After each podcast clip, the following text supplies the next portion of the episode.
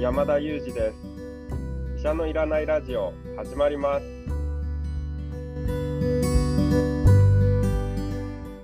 この番組はニューヨーク在住の医師山田裕二先生に健康にまつわる情報を質問し医者のいらない状態を医者と一緒に実現しようという矛盾した番組です。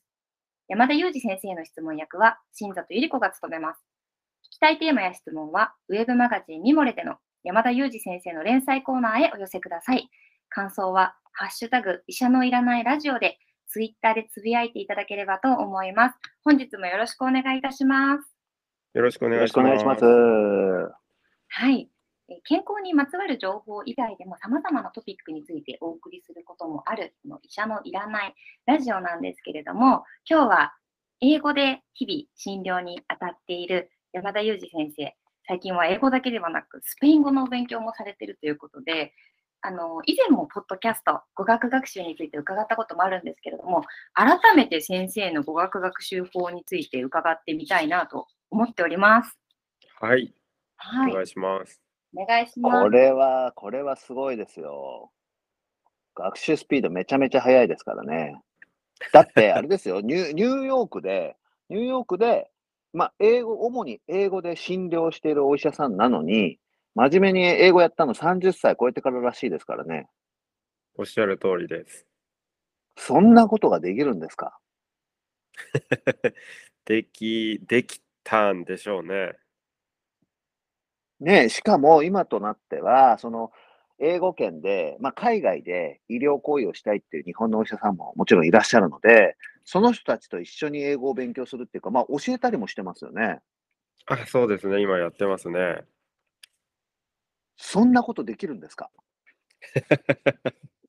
あのまあせっかく自分がこう得たものっていうのは誰かにこう伝え続けたいと思っているのであのこちらに来れたノウハウっていうのは、まあ、共有したいなという思いでそういうこう学習プログラムみたいなものも提供してるんですけどね。いや、素晴らしいですね。そしてそれをこう、その学習プログラムを受けたいっていう人たち、志あるお医者さんが日本にいるってこともなんか嬉しいですね。そうですね。はい。それはすごく嬉しいなといつも思ってますね。うんそれはどんな動機なんですか、皆さん？結構まちまちですね。あの今後、こ今度国際学会があるから、その発表の準備をしなくてはとかですね。あるいは将来的にあの私のように渡米して、こちらで医師として働きたいという、あのそういう思いを持った方もいますね。うんいや、そもそもだって医師免許って、日本で取るのだって大変なのに、それをね、他の国でも取るって、ちょっとどんだけ大変さが大変なのかよくわからないんですけど。そうですね。なんですよねあの、はい、それは確かに割と骨が折れることで、例えばアメリカで医師免許を取ろうと思うとですね、試験を3つほど受けないといけないんですね。私も合計で2年半ぐらいはそれに準備とし期間として費やしてますので、まあ、そのぐらいの時間と、まあ、エネルギーとお金を費やさないと、あの実際に他の国で免許っていうのは取れないので、まあ、プラスアルファで語学を学ばないといけないということですので、そこにかかる労力ってやっぱり結構大きなものではあると思いますね。すごいですよね。なんか僕はいつもあの、動機、そもそもの動機、目的、そこいつも聞く、聞くんですけど、なんかそこがね、すごくクリアになって大きなものであれば、結構なんかこう、勉強法自体は割とハウとしていろんなものがあって当然だから、動機が一番大事かななんて思うんですけど、山田先生はこれどういう動機でそこまで行ったんですか？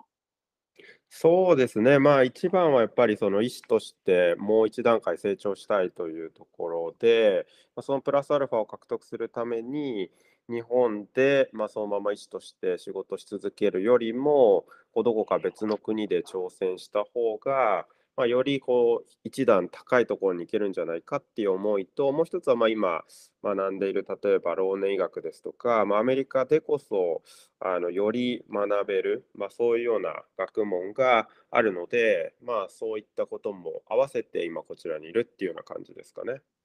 なるほど。そしてそういうしっかりした動機があって、じゃあここから具体的な方法としてはどうやったらそんなに英語が上達するんですか？そうですね。あの、英語学習の方法ってよくご質問いただくんですけれども、まあ、私はよく医療従事者の方から、あの、まあ、質問を受けることが多いんですが、あの、必ずアドバイスしていることは、例えばですね、その英会話スクールなんかに行くと、まず日常英会話コースから始まって、その後こうビジネス英会話に進むっていうような、なんとなく流れがこう先入観としてもあると思うんですけども、実際にはですね、まあ、私もこちらに来て、今なお感じていることなんですけども、私は医師として、医療英語は比較的簡単だと思うんですけど、日常英会話ほど難しいものはないなと感じていて、実際ですね、逆なんですよね。であの英会話スクールなんかが構成している順序と本当は逆で実際には自分が興味があってそして知識もあることから始めた方が実は語彙力も多かったり理解も深いのであの学習がスムーズで簡単なんですよね。なので私は医療従事者の方からご質問を受けたらまず医療英語から勉強した方がいいですと。でそれを応用して日常英会話に使っていくんですっていうようなお話をするんですけども、これはですね、きっとビジネスの方なんかにも通じることじゃないかなと思います。本当はですね、ビジネス英会話から始めて、その後に日常英会話があるので、まず自分の領域から勉強するっていうのが、まあ、意外とうまくいく方法、そして軌道に乗りやすい方法じゃないかなというふうに感じていますね。ああ、それめちゃくちゃわかります。ですよごい、ね。なんか、はい、いや、それは本当わかりますね。なんかあの、僕自身も、まあ、ちょっと英語力はずいぶん違うけど、やっぱり英語とか読む機会とかがあって、やっぱり知ってるテーマとか、関心のあるテーマはわかるんですよね。だけど本当日常会話はの、ちょっとこう、マニアックな話とか全くわかんないし、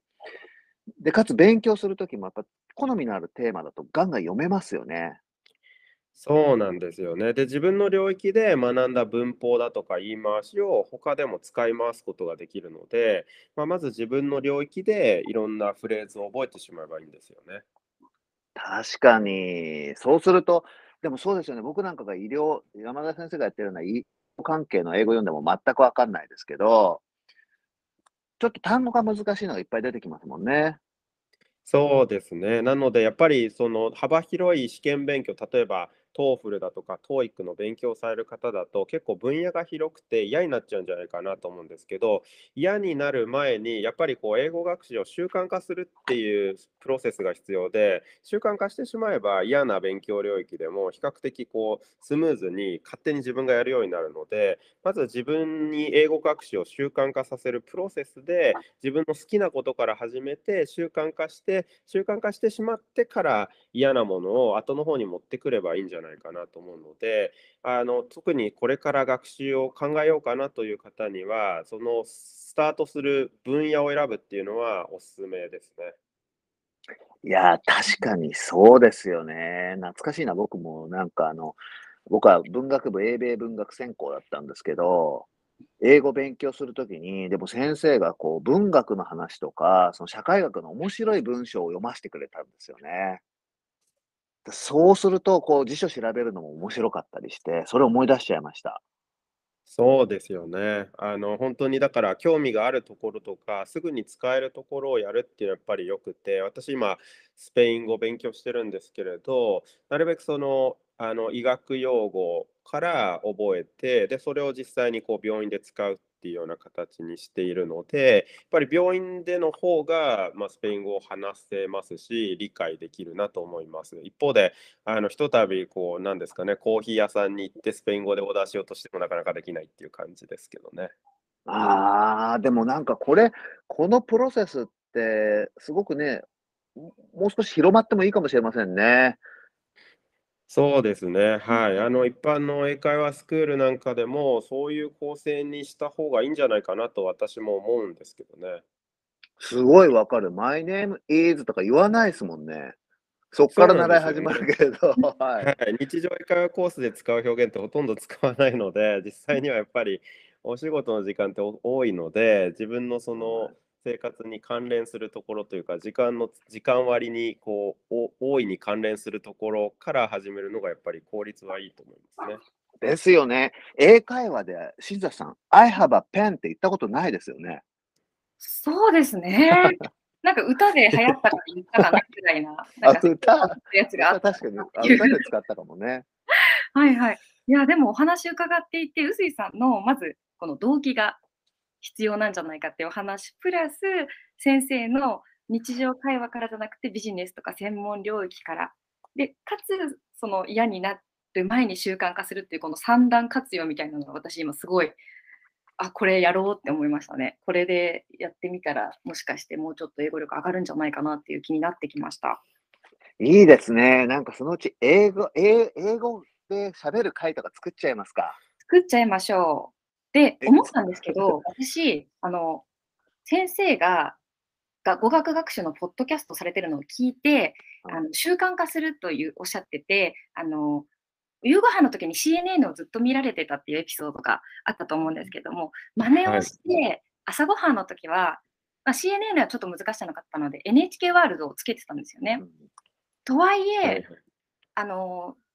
私になかったのは、臼井さんが言った動機、必要性が欠けていたので、いつの間にかその習慣が消えてしまいました。なので、やっぱり動機の部分も結大事かなっていうふうに思ったので、英語のち英語で喋る仕事があれば、きっとやるんじゃないかなと思いました。うん、動機が大事だなと。確かに。なんか必要性がないと本当に続かないなっていうのは、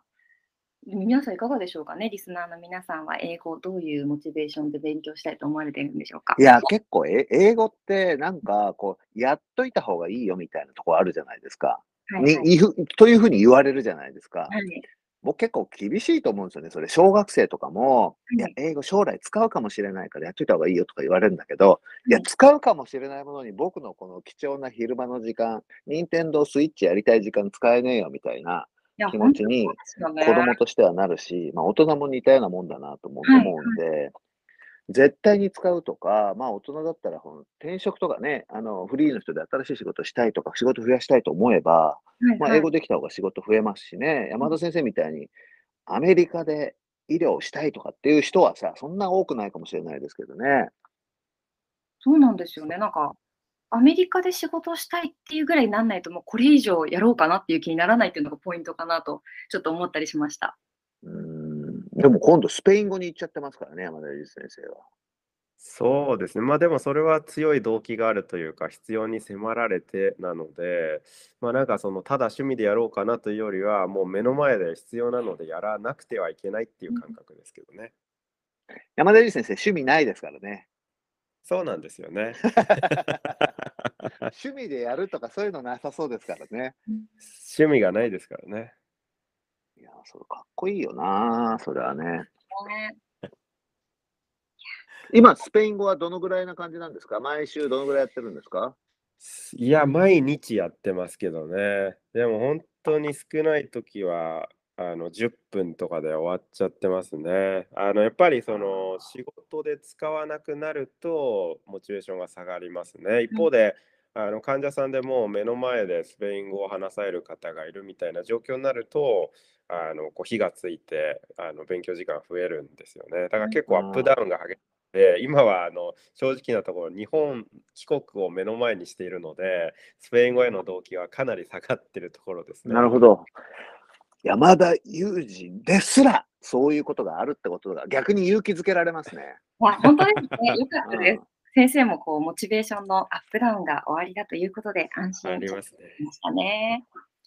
はい。でもすごくあの普段の一般の常識とはまた違った英語学習法が聞けたんじゃないかなと思います。えー先生、臼井さん、今日もありがとうございました。ありがとうございました。はい。では今日もいつもの3名でお送りしました。Thank you for listening and see you next time.